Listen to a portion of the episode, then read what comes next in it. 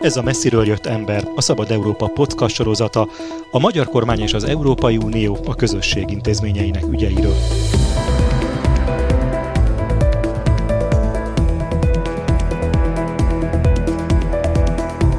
Célunk, hogy ne csak az EU erőközpontjaiból hazatérő magyar politikusok beszámolóiból ismerhessük meg a fejleményeket, döntéseket és viszonyokat, hanem objektív és független képet alkothassunk állandó brüsszeli tudósítónk Gyévai Zoltán segítségével. Én Vovesz Tibor vagyok. Mai témánk a granadai csúcs találkozó, melynek központi témája az EU bővítése.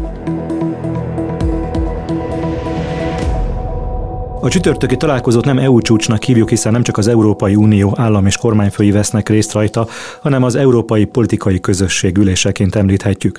De ha már egy helyen vannak, az állam és kormányfők is tartanak egy nem hivatalos ülést másnap pénteken. A napirenden a migráció, a gazdaság, a versenyképesség, a védelem és a bővítés szerepelnek. Gondolom ez utóbbi a bővítés fogja meghatározni az első napot, hiszen azon a találkozón az EU 27 tagállamának vezetői mellett még 20 ország képvisel képviselői vesznek részt. Mostanában gyakran beszélünk a bővítésről Ukrajna kapcsán, ez indokolja a mostani összeülést is? Igen is, meg nem is. Tulajdonképpen a granadai csúcs az ugye két napos lesz. Az első napot az Európai Politikai Közösségnek szentelik, tehát vagy 40 országnak a vezetője fog részt venni rajta az ülésen, és valóban az Európai Politikai Közösség az egy ha úgy tetszik, egy kiterjesztett Európa, kiterjesztett Európai Uniót, olyan országok is benne vannak, mint Nagy-Britannia, Törökország, Monaco, kisországok is, olyan országok, amelyek nem tagjai az Európai Uniónak, viszont ezer szállal kötődnek hozzá. És azóta, azóta igazából a cél, Emmanuel Macron volt az ötlet gazda, hogy létrehozzanak egy ilyen fajta, hát hogy is mondjam, egy fórumot is, mert ez egy fórum, ez nem intézményesített dolog. Most egy gyakorlat szerint egy-fél évenként találkoznak ezek a vezetők, és megvitatják a világ dolgait, főleg geopolitikai kérdéseket, és visszatérve a kérdésre, de valóban Ukrajna ezen az első számú kérdéscsoport. A másik nap pedig az Európai Uniónak a tagállamainak a vezetői állam és kormányfők tartják az informális csúcs találkozójukat. Ez is most már ez megszokottá vált, hogy az Európai Politikai Közösségi csúcssal párhuzamosan tartanak egy ilyen csúcs találkozót.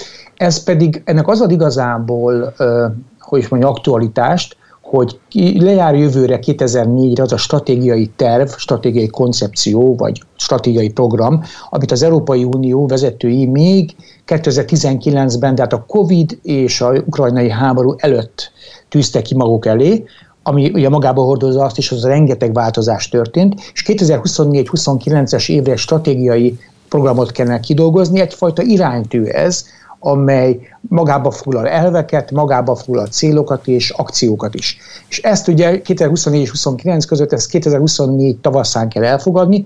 A mostani vita igazából ezt fogja elindítani, ezt a gondolkodást. De azt is tudjuk, hogy itt sokkal többről van szó, hiszen éppen a nemzetközi szintéren bekövetkezett változások, ugye az Oroszországon levált energetikailag szinte az Európai Unió, az ukrajnai háború, a Covid, az értékláncoknak, az ellátási láncoknak a megszakadása, meggyengülése, mindez egy teljesen új helyzetet teremtett, és ez adja telmét, ami mostantól geostratégiai érdeknek számít az Európai Unió számára, ahogy már korábban beszéltünk arról, természetesen egy dolog, hogy, me, hogy a bővítést most elvileg támogatja mindenki, az egy más kérdés, hogy ezt hogyan valósítsák, hogyan bonyolítsák le, és ezekről a kérdésekről nyitnak most majd vitát az állam és kormányfők. Tehát ez lesz az első, a felütés, az első fejezet ebben a néhány hónaposra tervezett vitában. Amikor a bővítésről beszélünk, sokszor elmondjuk, hogy jelen pillanatban az EU előtt álló egyik legnagyobb feladat, hogy a bővítéssel ne vegyen újabb kihívásokat és újabb problémákat a nyakába. Ez a gazdasági vonalon is jelentkezik, illetve az etnikai vonalon, vagy a harmadik a, a jogállamiság kérdésében. A mostani ülés előtt van-e bármilyen tervezet, ami választ adna ezekre a problémákra?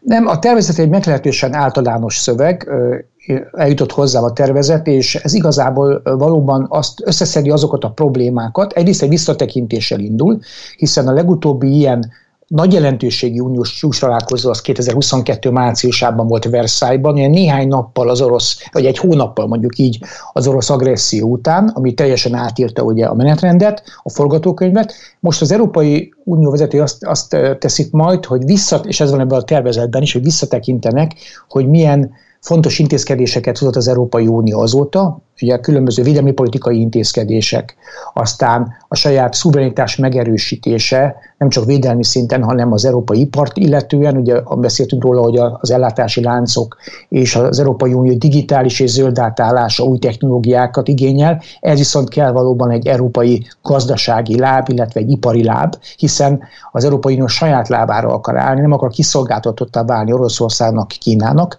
Ennek számtalan elágazása van, de ezekről folyik a vita, és ezeket az intézkedések, ezek keretezték az elmúlt másfél évet. Viszont nem elég az, hogy visszatekintsenek, hanem gyakorlatilag az új célokat is, vagy a régi célokat is frissíteni kell, és új akciókat kell beépíteni. Hát folyik majd egy, egyfajta stratégiai vita arról, hogy az Európai Uniónak mit kellene közösen tennie, milyen dönt, hogyan hozza meg a döntéseket, és itt már áttérünk egy olyan tartományba, ami kifejezetten sikamlósnak számít, hiszen már most Granadában szerintem a vitákban jelen lesz az, hogy az egyhangú döntések a terét szűkíteni, kiterjeszteni a minősített többségi döntések terét, milyen mértékben, milyen kérdésekre, és a harmadik téma pedig az, hogy az Európai Unió milyen eszközökkel lássa el magát ahhoz, hogy az ambíciós célja, az ambícióit el tudja érni. Tehát ezekről fognak majd vitát kezdeni. Egyelőre még csak óvatosan, és kezdeti nyilván eléggé szétszólt vélemények lesznek majd. Az a cél, hogy több hónapon keresztül erre a kérdést folyamatosan napi renden tartsák,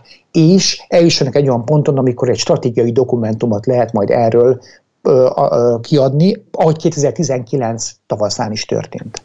A múlt héten beszéltünk már a német-francia javaslatról, ami nem a kormányok hivatalos álláspontja, hanem inkább egy szakértői jelentés arról, hogy hogyan lehetne megreformálni az EU működését. Ebben szerepelt a jogállamisági fegyelemnek a fokozása a már bent lévő tagországok részéről. Szerepelt a te is említetted, hogy a, a vétók rendszerének átalakítása, minősített többségi döntési helyzetekbe, illetve hogy különböző köröket húznának az EU-n belül az EU-val közös érdeket vagy közösséget vállaló országok szerint. Mit lehet erről tudni? Azt látni kell azért igazából, hogy a következő hónapokban egyre több ilyen dokumentum lát majd napvilágot, ezek mind hozzájárulásnak számítanak a vitához. Most három dologgal az Európai Uniónak kell összeegyeztetni valahol.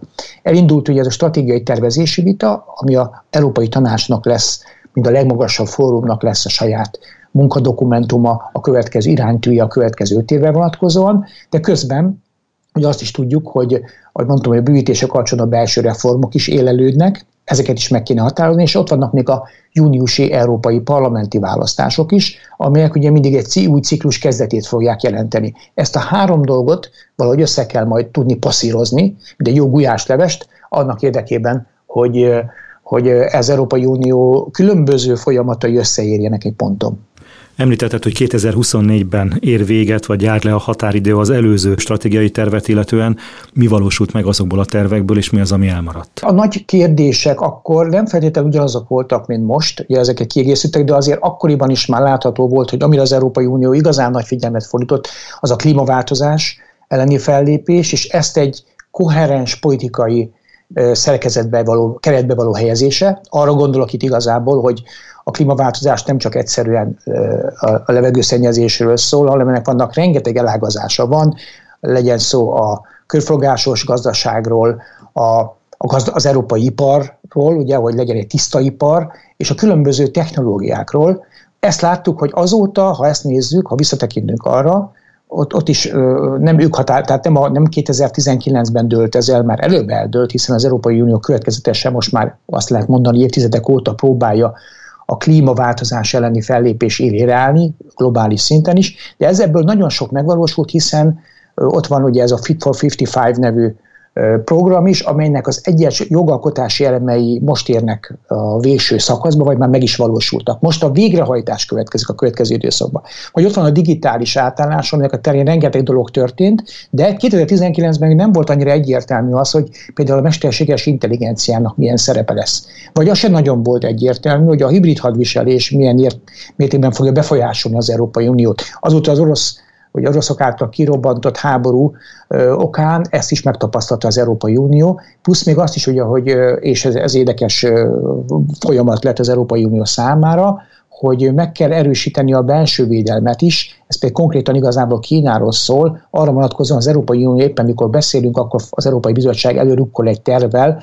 aminek az a célja, hogy meghatározni a stratégiai technológiákat, amelyeknek a közelében megpróbálják nem beengedni Kínát és esetleg más olyan országokat, amelyek az Európai Uniónak az esetleges bizonyos területeken meglévő előnyeit kihasználhatják. Ez már arról szól, az Európai Unió megpróbálja megvédeni, és az Európai Unió, amelyik eddig a liberális kereskedelemnek, a nyitott kereskedelemnek volt a bajnoka. Ez elvileg továbbra is megmarad, de sokkal ellenőrizöttebb, óvatosabb módon, ha úgy tetszik, az Európai Unió felkészül egy önvédelemre is. Tehát rengeteg dolog történt azóta is, ami megvalósult. A migráció 2019-ben ugye még vágyálomnak tűnt, hogy a migrációs paktumot elfogadják, most sem fogadták még el, de nagyon jó úton járunk, hogy ez a migrációs paktum megvalósuljon. Ez más kérdés egyébként, hogy ebből mennyi lesz végrehajtható, és elég, elegendő lesz-e majd a következő évekre.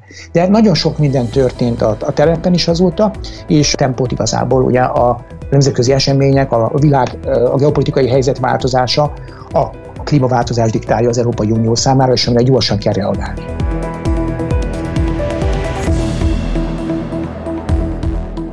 Állandó brüsszeli tudósítónkkal Gyévai Zoltánnal beszélgettem. Én Boves Tibor vagyok. Köszönöm figyelmüket.